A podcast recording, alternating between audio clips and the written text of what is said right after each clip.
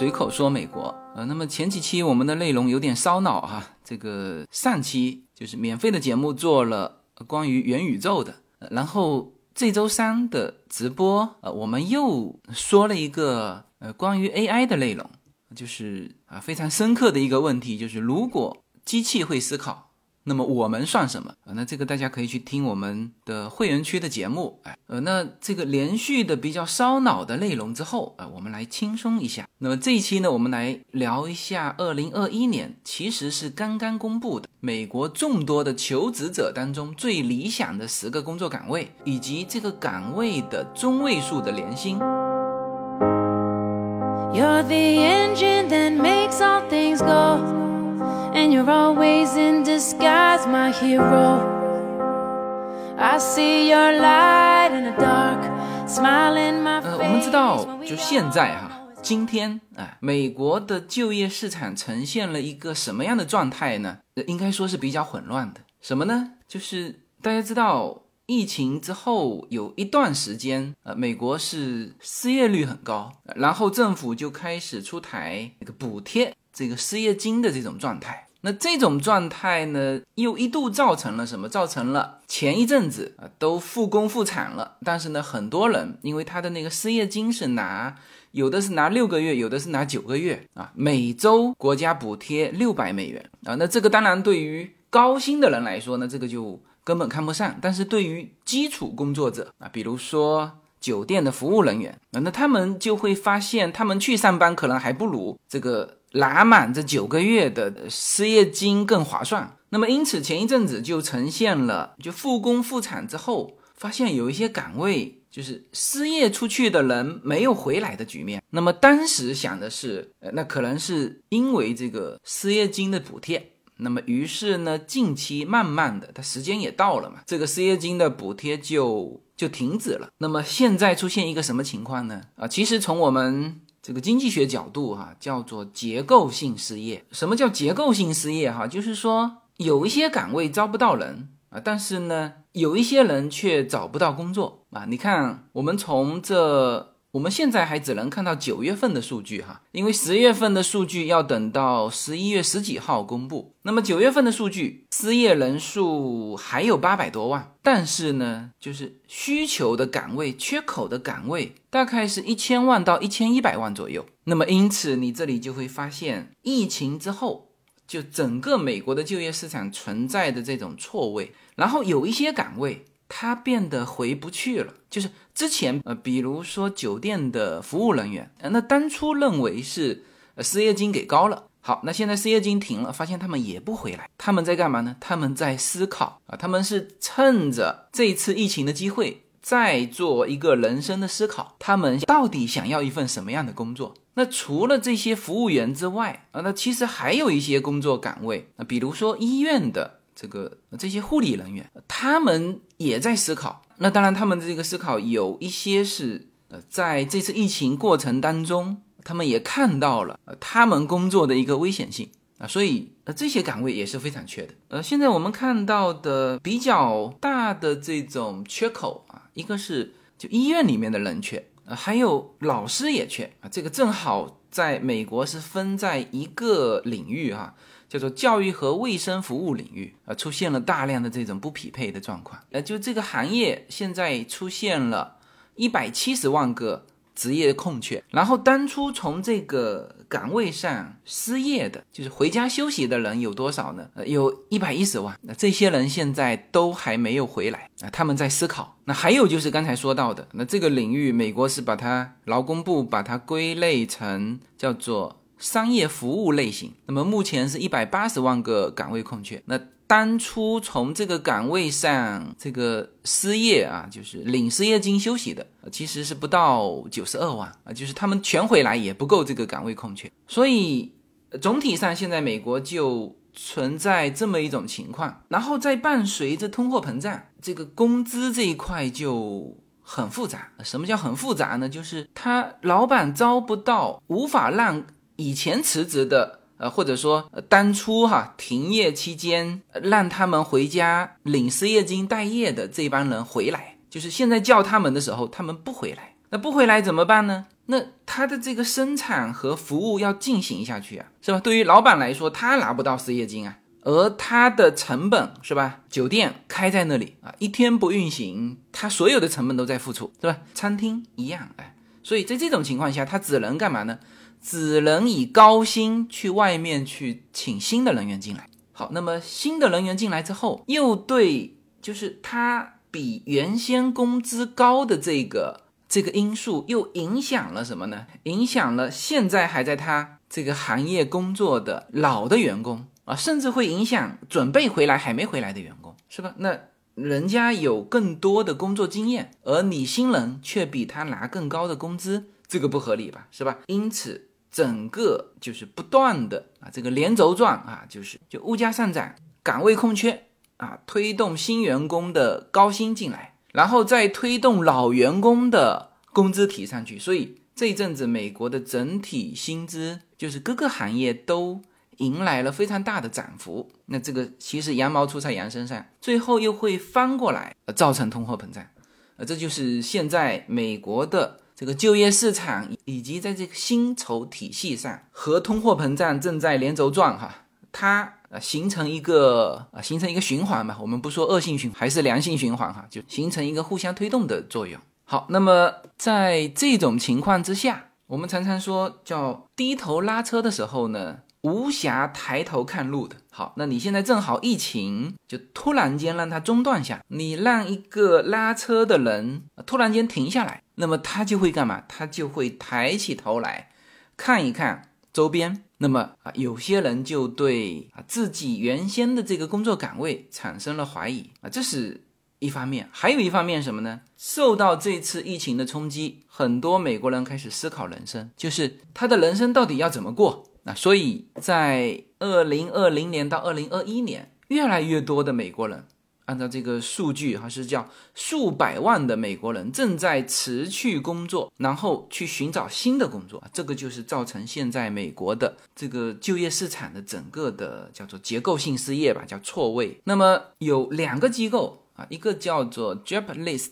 呃，那么这个肯定是一个求职的网站哈，对他的二零二一年第三季度的，这是非常近的哈的啊，求职人员做了全面的调查，得出了一个数据是，今年有五分之一的人辞职是因为什么呢？是因为职业的切换啊，他写的非常清楚哈，不是就是同一行业里面的跳槽，是整个职业整个赛道的一个切换，就更多的人热衷于去寻找他们更感兴趣或者更有成就感的工作。好。那么问题就出来了，哪些是他觉得更有兴趣更有成就感的工作呢？那么另外一个机构是电信公司叫 CenturyLink， 他呢把结合近期、啊、还梳理了从现在往前五年的 Twitter 的数据，从这里面去提关键词嘛，就是他们找到了最常提及的岗位，比如说有提到这种梦想工作 dream job， 就是这种词，他把它全部梳理出来，就形成了我这一期要给大家说的啊，就是二零二一年美国人的十大理想工作。好，我们从后往前哈，我们先说第十位。呃，在说之前，先做个心理建设吧，就是大家不要对这个岗位啊都想象成那种高大上的岗位啊，就是每个人都想做总经理啊，或者说每个人都想当艺术家，也不是这样的哈。待会儿这个我会正好会讲到某些艺术领域的这个薪酬，大家就通过这些就正好也把美国现在的各个行业各个岗位的就真实状态了解一下啊。所以我们来开始啊，这些都是淳朴的美国人民的、啊、从自己理想出发归纳的这个十大理想工作。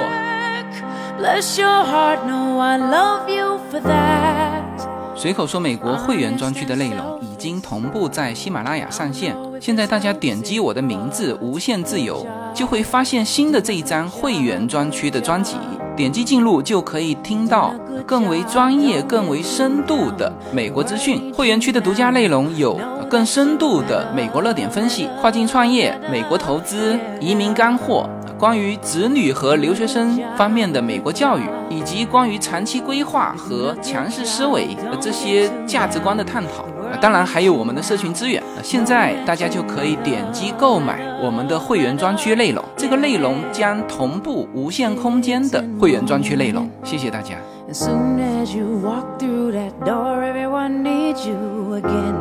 The world's out of order. It's not as 第十位，这是销售类的，嗯，我们可以把它叫成销售专员吧。呃，在这个赛道，它列了两个岗位，那么一个呢就是比较基础的，呃，它的这个岗位叫做销售助理。那么这个是美国人重新考虑工作的时候，啊，可能会有很多的服务员。或者说原先差不多的这个领域的，他在考虑自己是不是适合做销售，因此销售助理这个这个岗位荣登美国啊二零二一年美国最理想的十大工作岗位之一。他的收入有多少呢？年薪哈，呃中位数不是平均数哈，中中位数是中间的那个人的工资，这个就比较能够反映这个岗位的现在的一个状态。中位数是多少呢？年薪四万四千美元，就是你在美国做一个销售助理，就是这个四万四千美元。然后他的上一级就是销售总监，就是销售总管了，他的中位数是十万零一千美元。那么这两个岗位啊形成的就是销售这个赛道的工作，就是美国人有十大理想工作的第十位。呃，这个薪资大家可能觉得也中规中矩哈，因为在中国，呃，中国也是很注重销售的啊。这个可能甚至大家觉得这个价格比起中国的，就是同等比起来，这个价格可能都不高。但是这个在美国是中位数拿出来，他也没有取这个最高的拿出来。那么像销售总管十万一年，那基本上就按照加州的这种平均水平，那整个加州大概八万多一个家庭啊，就是年收入。平均加州是八万多，北加州高一点，南加州少一点，但是平均好像是八万三。那么这个岗位就可以，就一个人工作啊，就可以来加州全家生活，基本上没有问题。好，那么这个是排名第十啊，叫做销售专员。来，我们来到排名第九，排名第九这个岗位叫医生。那这个岗位基本上大家知道，在美国是。是比较高薪的。那同时大家也会发现，就在这个领域实际上呢是有点错位的，就是说刚才已经提到了，就目前美国的就就医疗卫生的这个领域缺口是非常之大的，呃，缺了一百多万人，呃，而它又是美国人的理想的工作岗位，因此这里面存在不匹配的问题。来，我们来看一下两个岗位，一个是儿科医生，一个是妇科医生。儿科医生的收入不能说比较便宜哈，也挺高的啊，是十五万七千，那就是一个儿科医生，那在美国无论哪里哈，养活一家人是没有问题了。那这就是为什么就是华人家庭啊、呃，当然也算是以前哈，就现在的华人家庭对孩子的职业的多样性呃都非常鼓励了哈。但是呃之前基本上华人家庭就是小孩要么出来当医生，要么出来当律师啊，这个是比较理想的。那次一点的呢，那你就去做这个销售人员。所以这个医生是在美国是收入很高的一份职业。好，儿科医生是十五万七。那第二个岗位叫妇科医生，妇科医生是多少呢？这个价钱就高了啊，二十三万五千。呃，这个是高了蛮多的哈，这直接高了一个啊，接近八万美元年薪。大家知道加州的平均年薪就八万美元，就一个家庭哈。所以这个妇科医生比儿科医生收入高了整整一个档次。呃，那么这个我不知道在中国是是不是儿科医生赚的更多一点啊？这个是第九个美国的 dream job， 这个在意料之中哈。这个医生这种好岗位啊，进入十大理想工作没有问题。哎，来，我们来看第八位。第八位只有一个赛道的一个岗位，就是这个招聘人员。它还不是我们公司里的那种人力资源哈，它不是 H R， 它就是纯粹的那种招聘人员。有些人他就喜欢这一份工作啊，他说，你看有一个职业专家他就说了，他说我喜欢这种彻底的招聘，因为你会和很多人打交道啊。那么这个岗位收入是多少呢？嗯，这个岗位对应中国的应该就是猎头吧。那当然猎头在中国来说基本上是招聘那种高端人才，那当然也有可能猎头就是做这种普通的这种招聘，呃，那这是一个专门的职业，这个职业在美国中位数，年薪五万二，有点失望哈。这个大家总觉得说猎头嘛、呃、都是就、呃、这个可能中国的有一些高端的猎头公司就是给了别人深刻的印象，所以你会感觉这种招聘的人员薪资应该很高哈。我知道国内的一些猎头是抽那个就应聘人员的几个月的薪资的、呃、美国其实也一样哈，但是具体到这个岗位，美国的招聘人员就是五万二一年，那么这个薪资就比那个销售员啊销售助理高那么几千块钱、啊、但是这个也是很多人的理想的工作岗位、啊、他觉得他可以做这个、啊、他觉得喜欢和人打交道。 OK， 那这是第八位。第七位教授，那教授很明显是在大学里的啦，这里面有两个岗位，一个是副教授，一个是教授。那所有现在在大学里面任职的国内的这些老师哈，或者是教授副教授，耳朵都竖起来了啊，想听一听美国的薪资情况。呃，美国的教授薪资中规中矩，副教授中位数哈，这个岗位中位数啊，平均了非常多学校的哈，七万六。那么七万六在加州养活一个家庭也基本没问题啊，尽量靠南一点吧，南加州吧，啊，北加州有点吃力啊。好，那么教授是多少呢？副教授跟教授没差多少哈，教授是八万九，多了一万三。那么这个多一万三在众多的行业里面是没有多多少的。你看在美国大学里做一个教授八万九，那是比医生少很多啊，就是刚才妇科医生二十三万五，儿科医生十五万七，是吧？那就比就医生这个行业直接拦腰斩断啊，才是大学教授的这个这个中位数啊。我说了哈，这是中位数哈、啊、那么这个是美国人梦想岗位的第七位。好，我们来到第六位啊，这就是刚才提到的艺术家啊。现在可能在国内当艺术家也也是两极分化哈、啊，一种就特别牛啊，那那个出场费或者是一幅画、啊、可能都很贵啊，那那个是金字塔尖啊，大量的艺术家。这就像我们这个段子里面说的、啊、说有一个人介绍自己是诗人，那大家一听就知道说哦，那这就是没工作嘛。那但是在国内呢，就是没有一个就充分的数据去反映这个群体的收入情况，但美国有。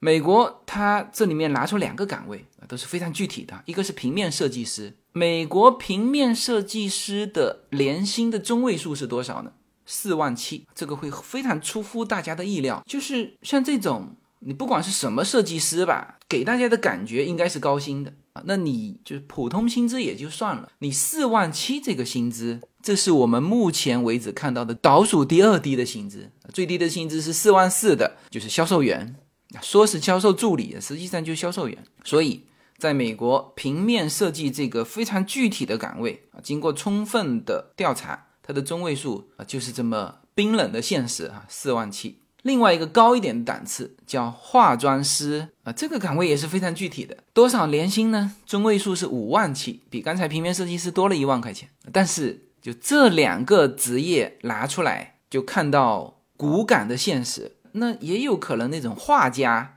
的收入是没法统计的，而只有这两个非常具体的岗位、呃、它是可以统计，有足够的这个数据资源嘛，所以拿了这两个、啊、比我们想象中的低哈。来，我们来到了第五个美国人的理想工作，什么呢？护士。我们刚才提到这个医生的时候啊，大家基本上对于医生拿高薪有一个这个预期，那对护士呢，可能大家不太了解。就是美国的护士哈，中国的护士和美国的护士，我个人感觉差异比较大。美国是这样哈，美国它的医院里面没有医生啊，医生都是走来走去的，就医生不在他的身份属地，不属于医院，基本上医生都是独立的，有自己独立的这种诊所，然后这个医院出现什么病例的时候，他们才过去一趟。然后以我们自己就医的这种经验，我们在美国这么多年吧，就是老老小小也都接触过这种医院医生啊。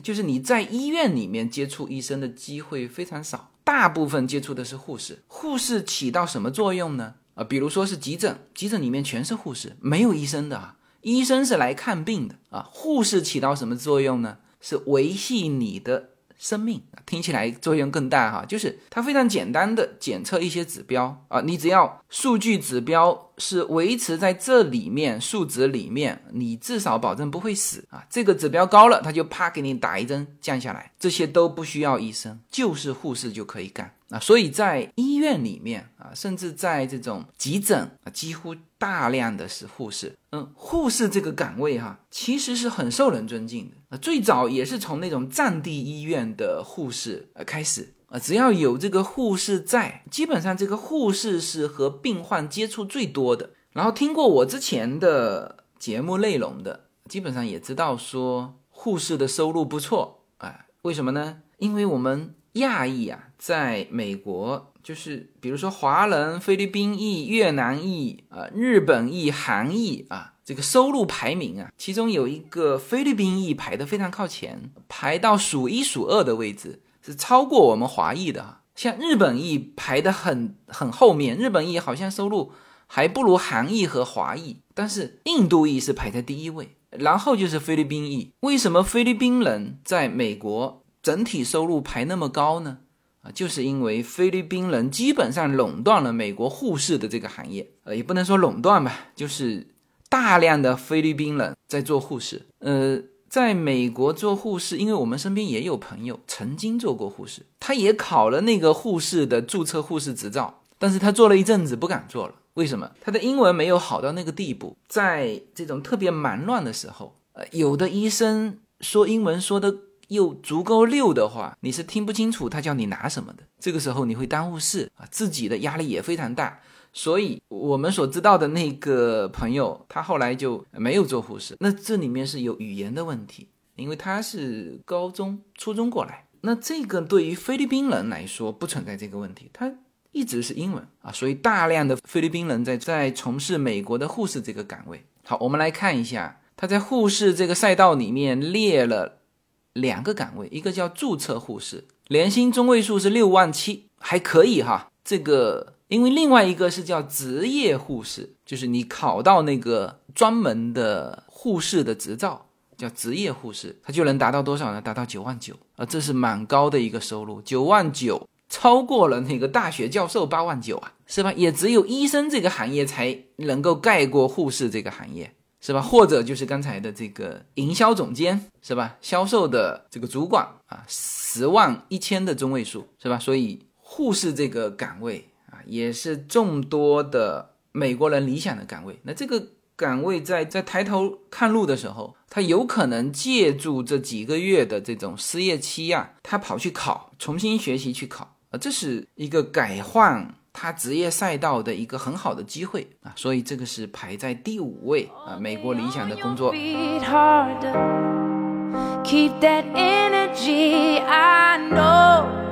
没有什么可以阻挡对自由的向往。大家好，现在大家除了收听我每周公开的音频节目之外，还可以加入我的公众号，名字是无限空间。在这里我建立了会员专区，每周都将会有多期的视频或者音频节目会在会员专区独家播出。同时随口说美国目前已经开通了海外的 YouTube 频道和中国的 B 站，海内外的听友都可以登录直接观看我的视频节目。您如果希望随时可以追踪到随口说美国的各类信息，您还可以登录新浪微博、今日头条、抖音等去搜寻随口说美国。移动互联网的神奇之处就是可以把同类的人拉得很近，让我们勇敢开始活成喜欢的自己。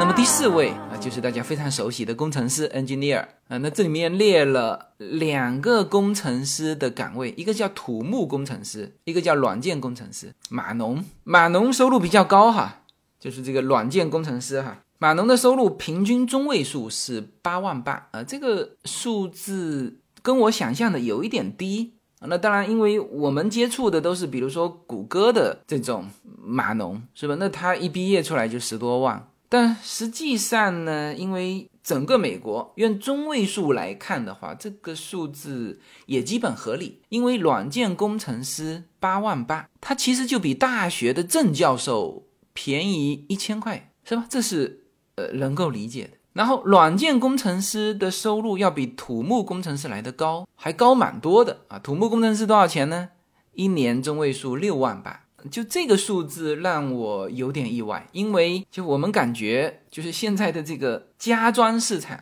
或者说是造房子的这个这个市场是极为火热的，就根本招不到人啊！那他们可不是什么土木工程师，他就普通的装修人员啊，那个收入我觉得一年一二十万是有。那也许我接触的这个都是比较好的这种装修工吧，呃，但是不管怎么样，这个土木工程师六万八也让我确实觉得有点有点低哈，就基本上和那个注册护士是差不多的，注册护士是六万七。好，那么这个是第四位，我们来看排名前三的哈，第三位，第三位它这个赛道叫做董事啊，其实是把它归成这一类吧，在这个赛道里面两个岗位。一个是电影导演啊、呃，这个大家就反差很大了哈。那当然，给我们留下深刻印象的啊、呃，也是那种著名导演呃，那那个属于名人一样的，好莱坞的著名导演也是就天价的呃这种薪酬，但它不代表整个这个电影导演的这个赛道啊。美国电影导演的中位数年薪才多少啊？才七万一，这个大家可能非常多的人会非常意外，但这就是现实。这是他们通过充分的数据拉出来的这个中位数。那么在同样的赛道里面还有另外一个岗位叫做运营总监，这感觉好像不一个行业啊，它实际上是把这个东西归到管理口。呃，大家发现没有，就是刚才所有的岗位呃，其实都是专业岗位、呃、没有叫管理岗位。就刚才可能有一个叫销售总监哈，销售总监实际上是其实也是非常专业的销售的这个岗位，那么因此他就把管理这个领域就归到了这个这个排名第三的这个里面，列了两个岗位出来。那么其中一个薪资高的就是这个运营总监，中位数九万三。呃，这个岗位我没什么好讲的，因为你不知道他要管理什么，而这个九万三也基本符合我们对这种运营总监的一个预期。那么这个是梦想岗位、梦想工作的排名第三。好，我们来到排名第二了哈。大家想一想，众多的刚才说过的岗位里面还有什么我们没有提到的？那可能大家立刻跳出来哦，是不是律师？抱歉，没有，在这个十个梦想的岗位里面没有律师。第二是什么呢？第二是老师。这是呃，这个岗位有点意思哈。首先它是刚才说到的就是岗位错位里面的一个啊。你看哈，现在美国的老师这个岗位空缺的很厉害，到处都在招老师，而且现在招进去的都是都是新老师，老的老师很多是用这次疫情，还有一个就是这个现在就是学校其实还是遭受疫情啊比较严重的地方，因为小孩上学了嘛。这一阵子是因为 Delta 病毒自己的变异出现了一些问题，导致就是整个数据直线下降，感染的数据哈。呃，有的人可能说，哎，是不是疫苗或者防护的很好？没有，呃，加州防护比较好哈，德州、佛州就防护很差。但是这个在防护上差别比较大的这两个地区，这个 Delta 病毒下降的速率是同样的啊，所以这就不是防护的问题。然后最近的断崖式下跌也跟疫苗没关系，因为疫苗密集打的那个高峰期是在前三个月、四个月，不是现在。就这一阵子突然间这个感染率断崖式下跌下去，死亡人数、什么住院率全部往下跌，所以这一阵子好一点。但是前一阵子就是我们这学期刚刚刚开学的时候，因为美国是全面放开嘛，所有的小孩一个班一个确诊了啊，直接这个小孩回去，其他人照样上课。那当时是几乎隔一天啊，就听到这个学校哦，隔壁班又有某一个人，或者上一个连段又某一个孩子怎么样啊？所以老师在疫情期间其实和那个护士、医生一样有这种风险在啊，所以也许是这个原因吧，缺口非常大。但是呢，同时它又是在理想的就是二零二一年，就是近期还在收集数据的，就是大家的梦想的理想的工作岗位里面又排名第二，那所以这是一个就是我们首先要提的点哈、啊，那那这个岗位就存在的这种错位啊。然后我们就谈到薪资哈、啊。这个薪资大家可能也很意外啊、呃，我们先说高的吧。高中教师年薪中位数五万一，这个数字可能大家有点觉得低哈，但是他是公务员啊，就是包括教授也是公务员哈，甚至在美国有一些教职员工，就他不是教书的，他只是在学校里面工作的，呃，他都算公务员。为什么特别提这个公务员哈？美国。就是如果你是公务员，你会享受很多的福利，包括你的家人啊。比如说一个太太，她是那种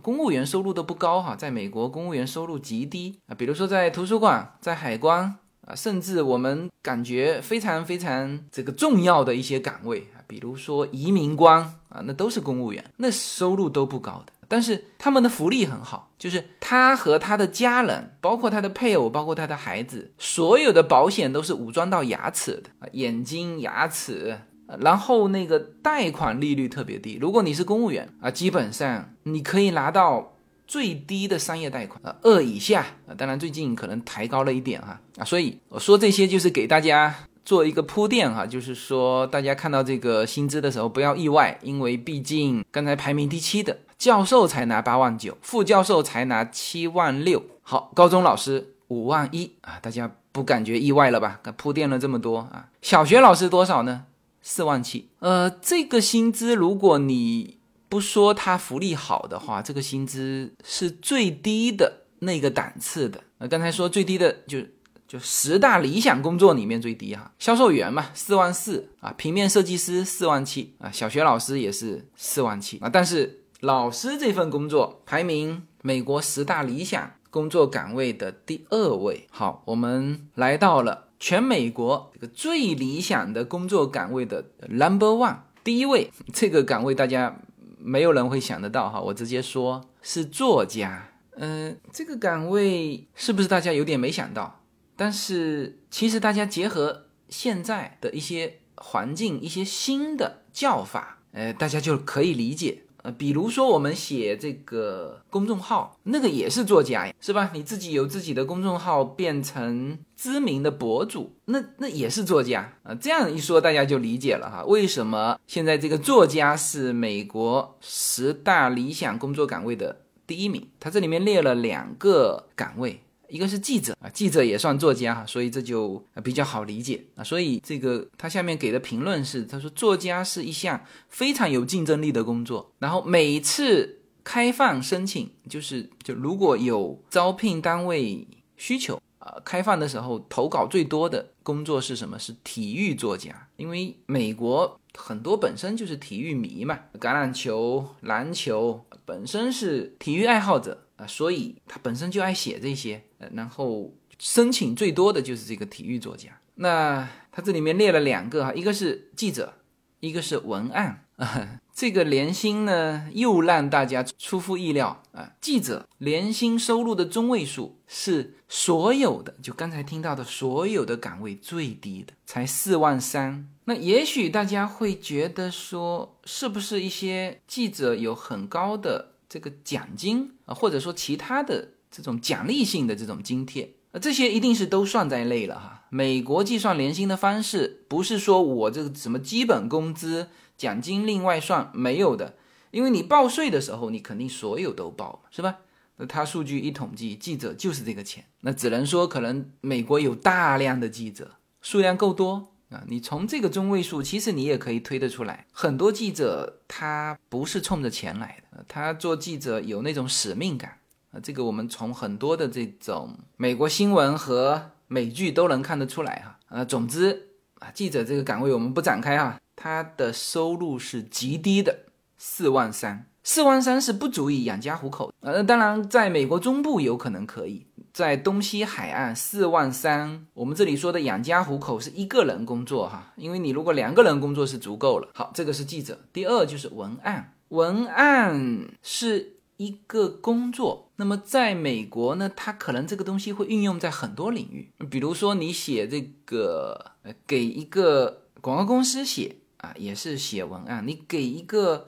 这个杂志啊，也是文案。那它这里面可能有把这个编剧给另外拿开哈，这不算文案，但是文案它的收入也不高，五万三。那么这个是很有意思的一个情况哈，就是你看哈，排名第一的就是美国人啊梦想的工作，排名第一的居然是价格最低的。你看，一个四万三，一个五万三。啊，刚才前面的那个艺术家算是很低了啊，那人家也有平面设计师四万七，化妆师是五万七，是吧？招聘人员五万二，那也比你平均的高。那销售这个赛道，人家销售总呃十万中位数，所以这个就很有意思哈。这个美国人理想的工作岗位，并不是以价格去衡量它的，而是什么呢？还真就是他们自己的兴趣。大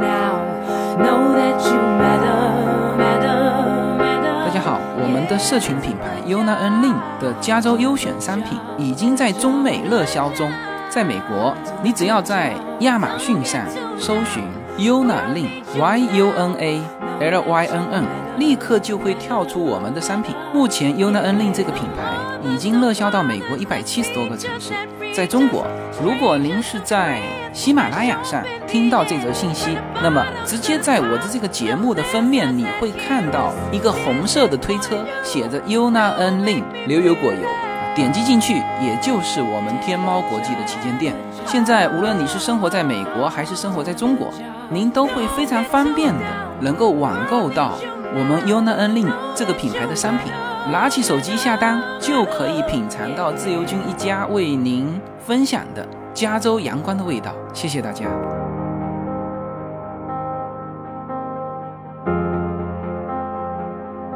好吧，那这就是两个机构联合做的关于二零二一年美国最理想的十个工作，并且配了他们的薪资的中位数。那么我看到在这个调查的最后，他们也写到了，就是其实在这些理想的工作中呃，有非常多的岗位它本身现在需求量是很大的，比如说学校，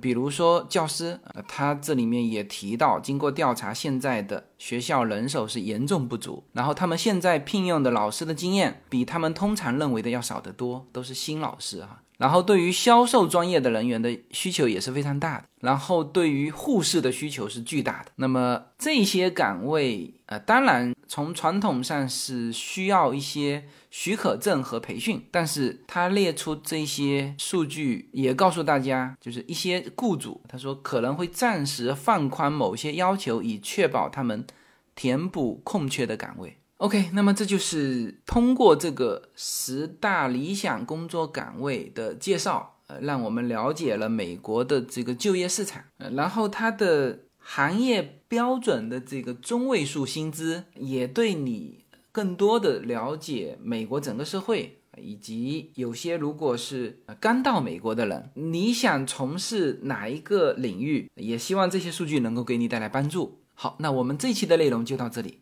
我们现在有周末的喜马拉雅的直播哈，这个时间我们现在都定在洛杉矶时间的周六下午六点，那北京时间就是周天的上午九点。其实这一阵子我们基本上固定下来就是直播一个半小时，